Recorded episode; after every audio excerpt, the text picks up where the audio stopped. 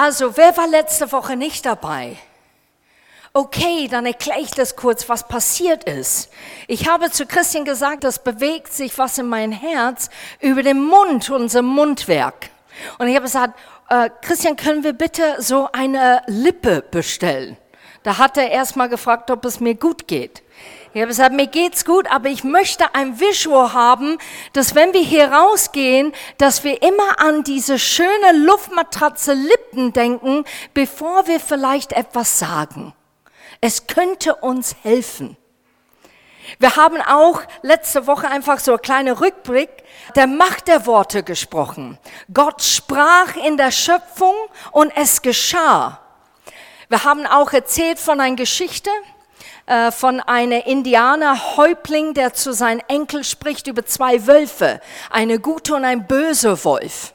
Und letzten Endes der Geschichte geht, an wem fütterst du am meisten, wird dann dominieren in dein Leben. Und das dritte Punkt war die Präsentation unserer Worte. Was braucht es, damit es das richtige Ergebnis erreicht? Welchen Wortschatz? Was für ein Ton und was für einen Glauben haben wir und was soll geändert werden? Wer hat das ein bisschen verinnerlicht letzte Woche? Hat man das überlegt, was man sagt vielleicht? Oder was man tatsächlich denkt? Weil wir wissen natürlich, wir müssen erstmal denken, bevor wir sprechen. Da geschieht es am allerersten. Kürzlich habe ich etwas sehr Interessantes über unser Gehirn gelesen. Als Menschen legen wir uns unsere eigenen Wahrnehmungen und Geschichten zurecht. Besonders wenn wir zum Beispiel verletzt sind, dann machen wir uns eine eigene Geschichte daraus, um uns einerseits selbst zu schützen und andererseits, um es in unsere Gedanken einzuordnen. Und wir kehren dann gerne immer wieder zu diesen Geschichten zurück, um uns zu beruhigen oder uns abzusichern. Dabei schreibt Robert Burton, Neurologe und Schriftsteller, was eigentlich geschieht mit unser Gehirn. Er schreibt hier, unser Gehirn belohnt uns mit Dopamin. Und wenn wir Muster oder Gewohnheiten erkennen, und Dopamin gibt uns einen Rausch der Glückseligkeit dadurch. So, wenn wir etwas erkennen, was wir schon wiederholen in unser Kopf, da schießt tatsächlich eine Spritze so quasi Dopamin. Und das gibt uns eine gewisse Beruhigung und Glückseligkeit in diesem Augenblick. Ich finde es erstaunlich. Was wäre aber der Nachteil? Nachteil ist natürlich unsere Wahrnehmungen von dem, was wir gehört haben oder sogar gesehen haben, muss nicht unbedingt korrekt sein, dass diese Dopamin freigesetzt wird in unser Gehirn, sondern nur der Erkennungswert der Geschichte. Das ist das Gefährliche. Wir können nicht Verlass haben auf diesen Rausch, der plötzlich in unser Körper passiert und denken, ah, dann bin ich richtig. Weil Dopamin jetzt gerade durchschießt, da muss das, was ich jetzt gerade wieder neu wahr erlebe in meine Gedankengänge, dann muss das stimmen. Das bewirkt leider, dass wir statt auf der Suche nach der Wahrheit zu gehen oder über unser Motiv zu reflektieren, sind wir zufrieden, unsere eigene Geschichte daraus zu machen und dabei die Wahrheit außer Acht zu lassen. Ich finde das so extrem. Ich würde sogar sagen an dieser Stelle krass. So statt uns verwundbar und verletzlich zu zeigen, Gott gab uns diese Emotionen, weil sie wichtig sind uns zu helfen, die Wahrheit zu entdecken und dadurch uns zu verändern, machen wir lieber unsere eigene Story daraus und wir folgen, Dopamin wird in unser Kopf und unser Gefühlswelt ausgeschüttet und wir werden zufriedengestellt. Ich glaube, das ist genau der Punkt, warum Gott uns diese Gefühle der Verletzlichkeit gegeben hat. Der Gefühl der Enttäuschung, der Gefühl, dass wir plötzlich vielleicht in dem Augenblick etwas passiert, das wir in dem Moment nicht einordnen kann, damit Gott reinkommen kann. Damit der Dopamin nicht herrscht und sagt, du hast recht. Alles ist in Ordnung. Wie du es jetzt gerade schilderst in dein Kopf, das geht klar. Sondern Gott gibt uns genau diese Anlass zu sagen, wie fühlst du dich, wenn wir selbst reflektieren? Und das ist eigentlich der springende Punkt in dem Moment. Wenn wir selbst reflektieren, dann darf Gott reinkommen und tatsächlich uns etwas offenbaren oder zeigen. Und deshalb ist es so unendlich wichtig, eine Feedback-Kultur zu entwickeln. Ich glaube, Leib Christi ist der Schwächste in diesem Gebiet. Und ich sage nicht Quelltor, ich sage Leib Christi. Ich habe es persönlich erlebt in Laufbahn in der Dienst, wo ich war, dass jedes Mal, dass ich zitiert worden bin zu einer Leiterschaft, war es jedes Mal oder hauptsächlich 90 Prozent der Zeit negativ. So, ich bin mit der Einstellung jedes Mal, dass jemand mit mir reden wollte, oh, ich muss mich bewaffnen quasi. Ich muss mich schützen. Ich muss die richtigen Worte auswählen und aussuchen, damit mir keiner verletzt. Und was passiert ist, man kommt dann in einen Kampfmodus hinein schon bevor es überhaupt geschieht. Und dann leider letztendlich wurde es oftmals bestätigt, wo ich selber dann sehr zerstört oder tiefst traurig raus aus Gesprächen ging und habe gesagt, Gott, wo bist du? Ich verstehe es nicht. Wieder Kritik, wieder an mein Sein, wieder passt was nicht. Was bei mir aber passiert ist, ich bin dann statt in diesem jeder andere Schuld. Ich habe dann ständig Gott jeden Tag gesagt, verändere mich. Okay, Gott, dann verändere mich. Bis Gott wirklich ganz deutlich klopfen müsste durch jemand anders prophetisch, hör auf damit. Ich habe dich geschaffen und du hast Fehler wie jeder andere Mensch. Du hast Schwächen wie jeder andere. Und ich werde dich Stück weit verändern, aber nicht in diesem Maß. Und da muss man dann Freiheit gelangen. Und deshalb ist diese Feedback für uns, Christian und ich, sehr, sehr wichtig und auch in der Leiterschaft, dass wir Feedback haben, damit wir eine Kultur aufbauen, wo die Leute sind, frei ihre Meinung zu sagen und frei es dann auch Kritik zu üben, auch wenn es einem nicht passt. Und ich sitze nicht bei jedem Gespräch, wenn jemand eine Kritik sagt, immer mit einem Lächeln auf Gesicht. Aber ich will es, wir wollen es, damit Gott reinkommen darf und kann. Feedback-Kultur ist Lob und Kritik. Und falls ein Feedback-Kultur etwas Fremdes für dich ist, dann ist es natürlich herausfordernd, sich darauf einzulassen. Es ist, als ob man eine komplett neue Sprache lernt. Aber es lohnt sich so sehr, weil wir lernen, ehrliche Gespräche zu führen und Vertrauen zueinander zu stärken. Müssen wir perfekt sein, habe ich schon rausgesagt? Nein, natürlich nicht. Wir müssen nicht perfekt sein. Aber wir müssen lernen, und ich glaube, das ist der Defizit, der andere Seite dieses Census zu sagen. Wir wurden geraubt von Feedback-Kultur. Und deshalb der andere Seite dieses Cent ist, wir wurden geraubt von Selbstreflexion. Ich kenne das natürlich in der Arbeit, alle anderen sind schuld, ich nicht.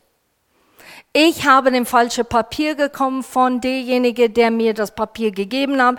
Derjenige hat es falsch gedrückt, derjenige hat es falsch gefaltet, derjenige, ich hatte dann die falsche Umschläge, dann war, ja, dann bin ich nicht schuld. Und wir tendieren immer wieder, immer abzuschieben, wo wir können. Wir sehen es von Urzeiten an. Es liegt in den Menschen. Super Beispiel Adam und Eva. Ja, der Schlange war's. Ja, die Frau war's. Also wir schieben immer wieder diese Schuld weiter, weil wir nicht oder Schwierigkeiten zu gestehen, ich bin schuld. Ich finde es auch sehr interessant, was verknüpft wird mit unseren Worten, ist auch, wo wir herstammen. Äh, ich hatte zwei Clips letzte Woche gezeigt, einer von Pitch Perfect, von dieser asiatische Dame, die ganz leise gesprochen hat, dass du kein Wort verstanden hast. Und es gibt solche Familien. Man sagt nicht viel, man spürt wahnsinnig viel. Kennt ihr das? Solche Familien, man spürt Mengen von Emotionen, die im Raum hin und her wallen, aber keine Worte werden gesprochen. Und dann gibt's aber Familien, die sehr rederlustig sind, ein bisschen zu sehr. Und die haben dann ein Volumen. Ich kenne das in meiner Familie. Ich merke, wir sind sehr laut. Nicht meine jetzt Familie hier, Christian, Rebecca und Joanne. Ich rede von meiner erweiterten Familie, wie ich aufgewachsen bin. Wir haben immer so miteinander geredet. Alles war immer super. Und jetzt hör mal zu. Und das geht ja gar nicht. Und da habe ich gemerkt, boah, wir sind zu laut. Und die Leute, die natürlich zu uns gekommen sind, haben das dann bestätigt. Ihr seid aber laut, ne? Ihr seid lauter Familie. Und dann musst du lernen, natürlich die Volumen unterzuschrauben oder den Wortwahl. Wir sind auch eine Familie, was ich sehr schätze. Wir sagen es, wie wir es denken. Nö, geht nicht. Ist nicht. Furchtbar. Super, wunderschön, wunderbar, grandios, fantastisch. Und manche packen das nicht. So man lernt natürlich in das der Prägung, wo wir herkommen, wie wir gestrickt sind, werden wir weiter uns in unsere Familien, die wir dann gründen, auch das hineinsehen, außer einer Punkt dass Gott reinkommen kann und Dinge verändern kann. Und er kann es. Er kann es tatsächlich. Ich finde, als ich das las, es sagt so viel aus und eigentlich stimmt das total. Es ist leicht, unhöflich zu sein, aber dennoch gar nicht billig. Es ist so leicht, Sätze von uns fallen zu lassen. Kennt ihr das? Ich habe Momente, wo ich gedacht habe, oh, Kerstin, das hat sie nicht so sagen sollen. Das war nicht gut. Oder der Satz war echt plump oder taktlos. Warum hast du das jetzt gerade gesagt? Ja, weil ich es gedacht habe. Und dann kam es dann, schoss es raus. Und manchmal bereut man das und man denkt, hm, das hätte ich nicht, weil man muss dann sauber machen sozusagen nachher und das dauert wesentlich länger. Ihr kennt das bestimmt, das verletzte Wort und das dauert und dauert, bis jemand wirklich dann vielleicht dich nochmal glauben kann oder dich wahrnehmen kann für das, was du bist. Aber ich möchte euch ein paar Tipps heute geben über ein gutes Gespräch, das wir führen können. Was kann ich tun, damit ich eine gute Gespräch führen kann? Nummer eins, atmen. Wisst ihr warum? Wenn du mit jemand redest und die sagen plötzlich zu dir, Christian, komm mal, weil du wirst nicht verletzt mit das, was wir jetzt tun. So, Christian kommt und ich sage, du, das geht gar nicht, gell, das war total daneben. Was passiert ist, wenn Christian jetzt nicht atmen würde, schießt nicht Dopamin, sondern Adrenalin durch ihn und sein Körper ist dann plötzlich, and everybody's into Kung Fu Fighting. Verstehst du? Man ist plötzlich in Kampfmodus, weil der Körper so aufgebaut ist, dass er sagt, so und jetzt nicht mit mir. Und das ist Faktor. Das ist absolut tatsächlich, was passiert in deinem Körper. So wenn ich, da kommt der Hulk raus, plötzlich wird er grün. Okay, vielen Dank, Christian bevor du, bevor du grün wirst. Aber das, das stimmt tatsächlich. Man schaltet ab von die verletzten Worte in dem Augenblick. Man atmet nicht mehr und ist man total jetzt am Kochen und es brödelt in einem nächsten Satz. Ist egal, was gesagt wird, ich explodiere gleich. Und deshalb, erster Tipp, atmen. Ich weiß nicht, ob ihr es kennt in Schmerztherapie, aber ich kenne es 13 Jahre lang. Atmen. Tu dieser Schmerz von deinem Kopf oder wo es ist, in deinem Magen oder in deinem Bauch oder in deinem Fuß. Atme es raus. Es klingt banal, aber Leute, es hilft. Es macht was in der Körper, dass der Körper plötzlich in einem Relax-Modus ist und dann fähig ist, wieder weiter zu hören. Und ich glaube, wir brauchen solche Tipps tatsächlich. Wenn jemand uns gegenüber etwas sagt, der vielleicht nicht uns passt. Und wisst ihr was? Hälfte die Zeit, die Leute, die etwas sagen, meinen es nicht, dich wirklich weh zu tun. Die haben vielleicht im Sinn, dich einfach, dass du besser wirst in das, was du tust. Und das Problem ist, wir machen uns dann zu, statt einfach zu atmen und sagen, okay, ich höre das Ganze. Ich höre jetzt das Ganze. Und ich gehe in einen Relax-Modus statt in Kampfmodus hinein. Der zweite, bevor du etwas bereust, versuche, wenn es geht, aus der Situation herauszugehen. Das ist nicht immer leicht. Ne? Wenn der Chef kommt und sagt, ich möchte mir, ja, ich komme wieder auf Sie zu. Das kann manchmal geht nicht. Manchmal kann man nicht sagen, ich gehe auf Ihnen nochmal zu. Aber ich lege es ganz am Herzen, wenn eine Möglichkeit da ist und du weißt nicht ganz genau, was du sagen sollst, oder du weißt ganz genau, was du sagen würdest, und es würde so schief rauskommen, dass die Leute mehr den Ton achten, statt die Inhalt, was du sagst, dann bitte lerne solche Themen. Ich komme wieder auf dich zu. Und dann wisst ihr, was ihr tun musst? Dann bitte auf den Person wieder zugehen. Nicht dann Monaten warten. Oh, super, ich bin fein raus. Das sind auch solche Leute. Kennt ihr die? Es ist immer Vorteil und Nachteil zu allem. Eine, der spricht, Vorteil, Nachteil, denkt nicht manchmal, was der spricht. Eine, der harmoniebedürftig ist, oh, kehrt gerne Dinge unter den Teppich, alles ist super. Vorteil, man sucht immer einen Versöhnungspunkt, dass es wieder, wieder Frieden hineinkommt. Es gibt immer Vorteil und Nachteil zu aller Charakter. Wir sind nicht fein raus. Ihr könnt nicht hier sitzen und sagen, oh Gott sei Dank, ich bin nicht keine von denen. Wir sind alle in einer von diesem. Und Gott hat eine Lösung damit und er sehnt sich damit, dass wir sowas lernen. Oder du kannst zu dem Mensch sagen, gib mir etwas Zeit, einfach das zu überlegen oder das nachzudenken, was du mir gesagt hast und ich komme nochmal auf dich zu. Das dritte, und ich glaube, das wäre das allererste eigentlich, das erste Punkt, ist beten.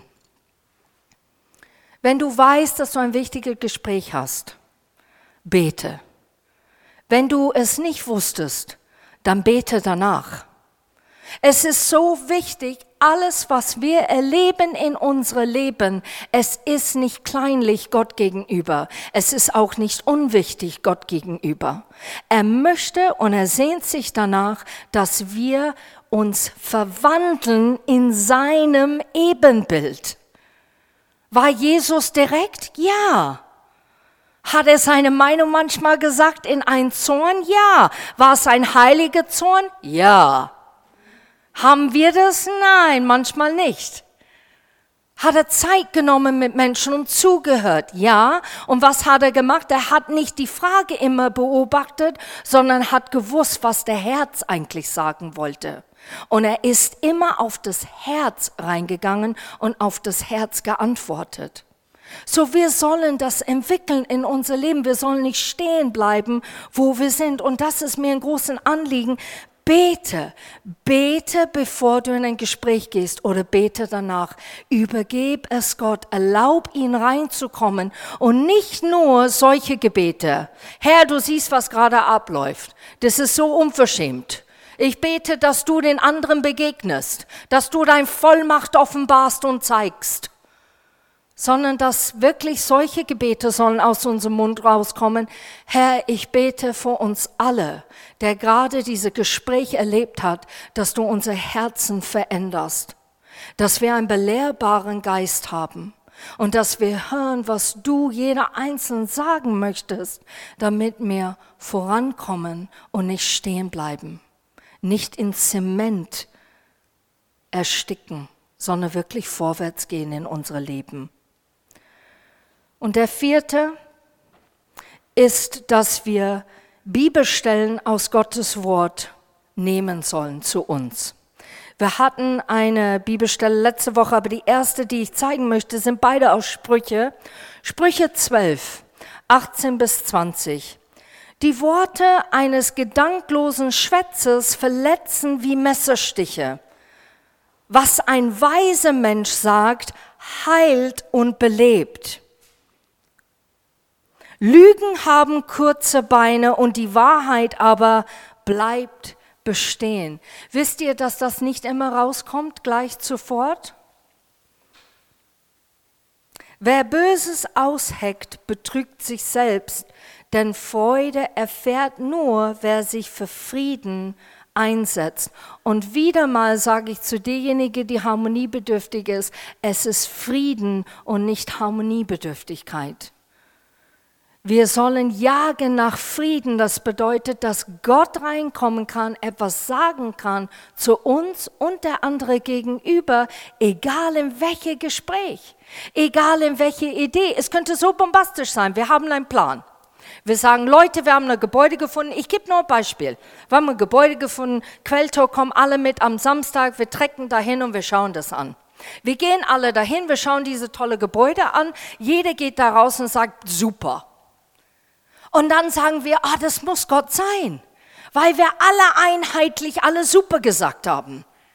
Und statt dass wir dann Gottes Wort suchen und Gebet, ihn suchen, gehen wir einfach vorwärts. Und irgendwann einmal meldet sich Gott. Entschuldigung, das war nicht der Gebäude, das ich wollte, dass ihr anschaut. Wie kamt ihr auf die Idee, die ganze Gemeinde dahin zu führen? Das will ich nicht. So seht ihr, es ist nicht nur immer das Negative, was wir im Kopf halten, es kann auch das Positive sein. Wir müssen lernen, einen Lebensstil zu haben in unser Leben. Alles, was ich sage, wenn ich zum Beispiel Lebensberatung habe mit jemand, die sagen, Kerstin, wie siehst du das denn? Und dann sage ich das. Und der Mensch sagt, boah, das ist super und geht raus.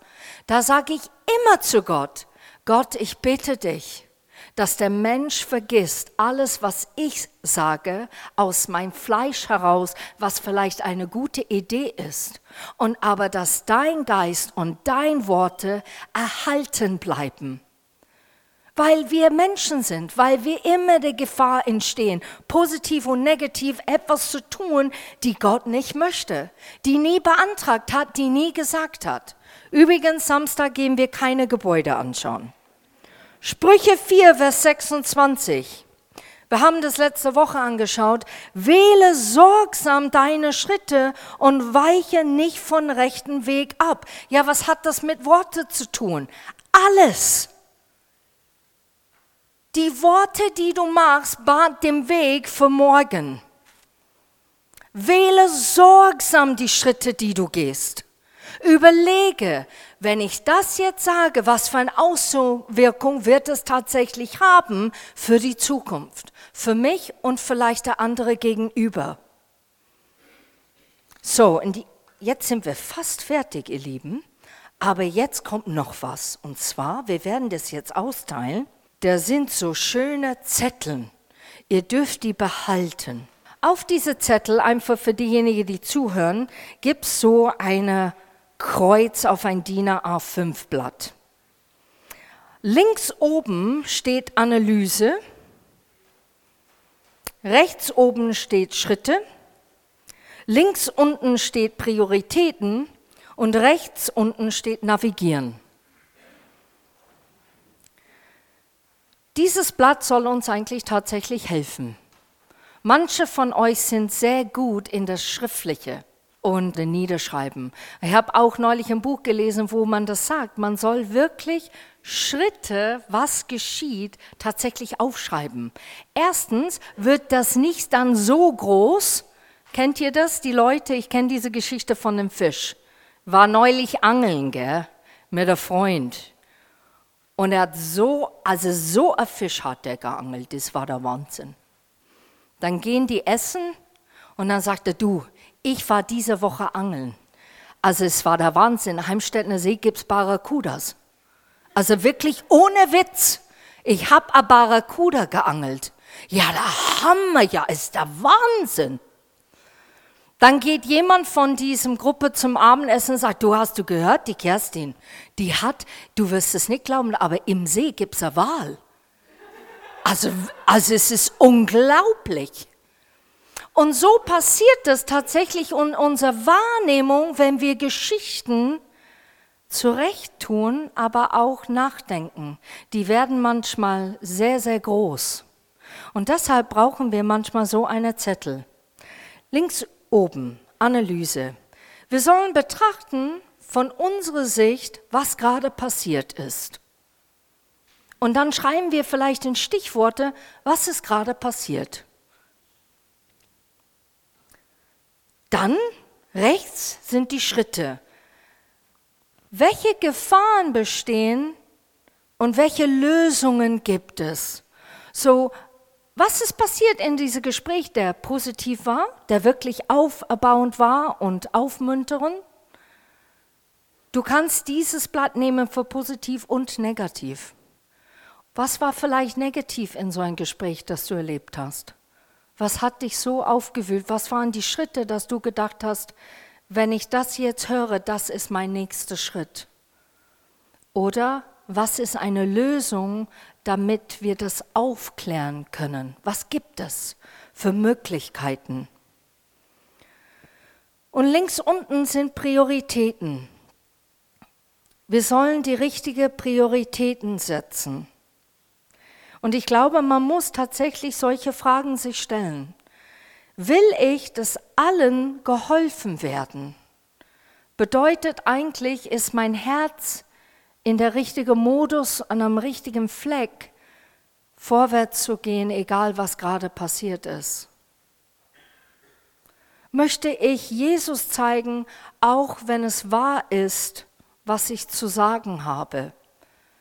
Wir verwechseln auch im Leib Christi, aber ich glaube allgemein Menschen verwechseln Wahrheit mit Härte weil wir nicht gewohnt sind, dass jemand vielleicht ganz klar und deutlich uns etwas sagt.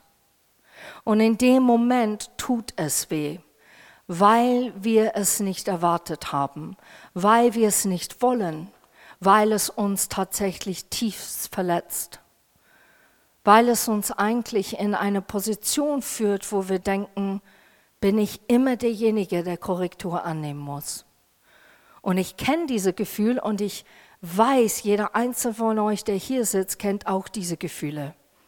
Und deshalb müssen wir sagen, war es Wahrheit oder war es Härte, der gerade gesprochen ist?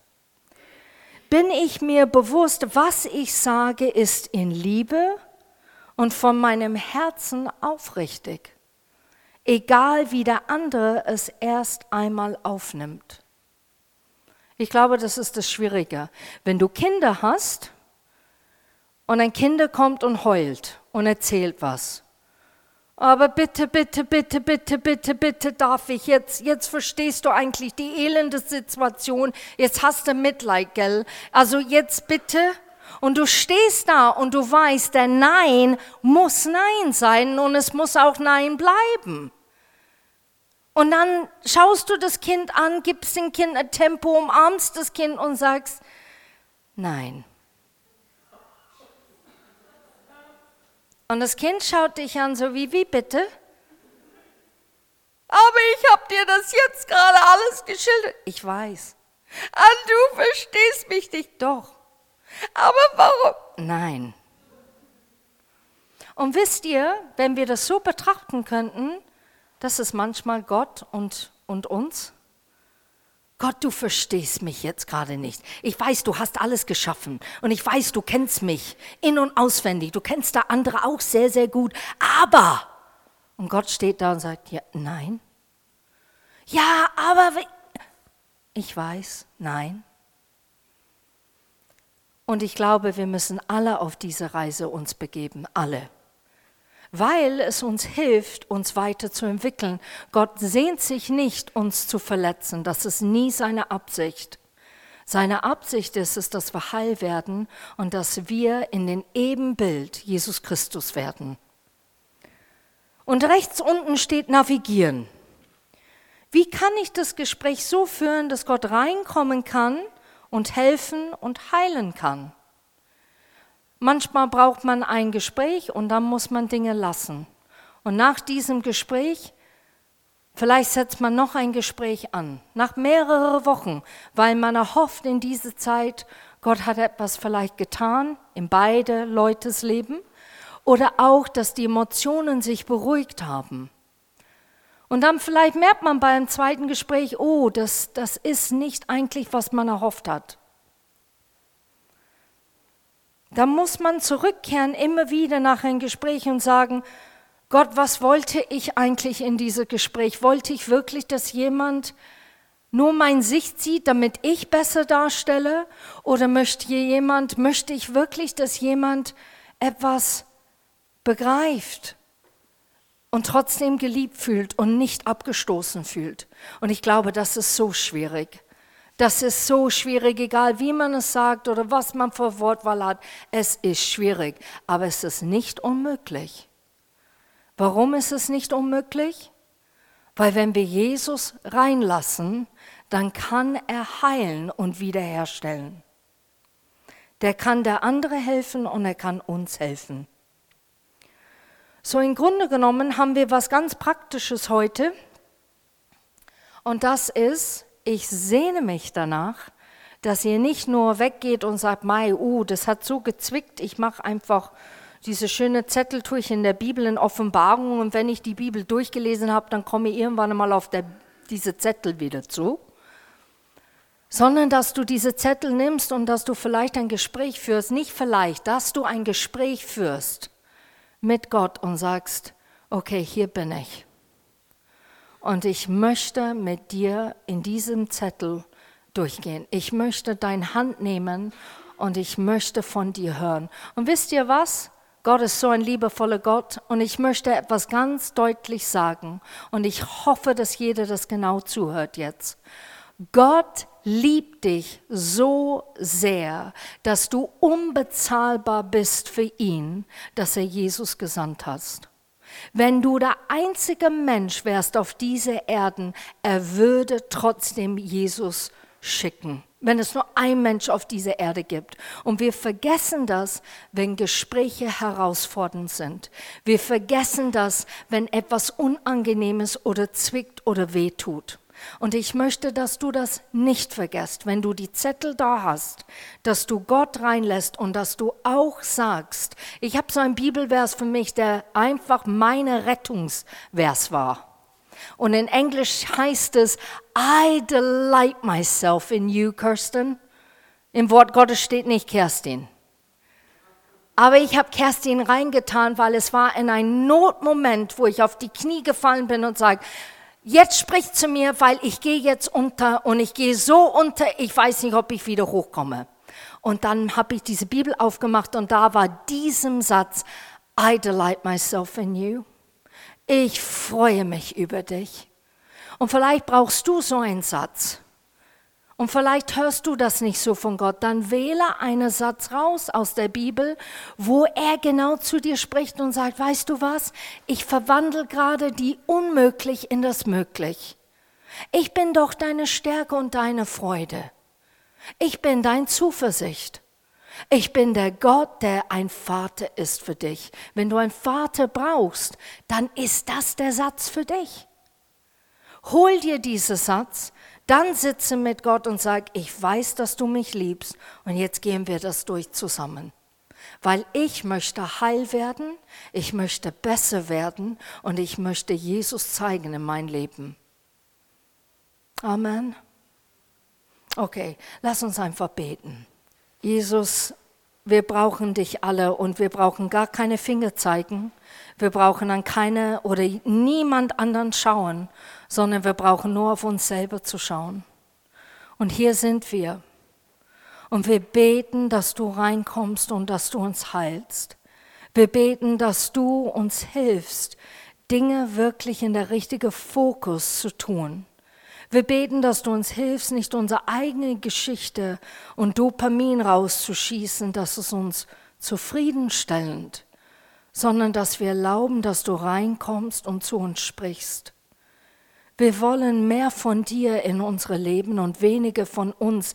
Wir sagen das oft und wir singen das auch. Aber Vater, ich glaube heute Nachmittag, wir glauben es auch. Und wir brauchen dich. Und wir wollen, dass du uns umwandelst zu ein besserer Mensch, als was wir sind. Und dass wir nicht alles betrachten als schwarz, dunkel und furchtbar, sondern dass wir die richtige Balance kriegen, wie du die Sachen siehst. Und so danke ich dir für Heilung. Ich danke dir für Worte der Erkenntnis, die Menschen haben. Ich danke dir für Offenbarung. Ich danke dir, dass Worte des Lebens in Quelltor agiert und lebt. Und dass diese Worte des Lebens und Wahrheit guter Frucht hervorbringt. Und so danke ich, dass du jeder Einzelne nicht nur bei der Hand nimmst, sondern auch fest umarmst, wirklich knuddelst und sagst, ich bin bei dir, ich bin mit dir, genau in diesem Moment.